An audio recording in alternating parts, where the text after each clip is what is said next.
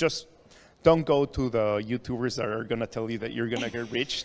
Stay away from those guys with all yeah. the influencers. Go to the people that actually uh, will show you uh, stuff and teach you, uh, and will you will learn. Like for me, one of the first persons that I met like this was Andreas Antonopoulos. Yes. He he won't tell you about you're going to get rich you're, you're going to but the development and the and the possibilities that you can have with these technologies that are being created right now so there's so much things and so much materials also many events around the world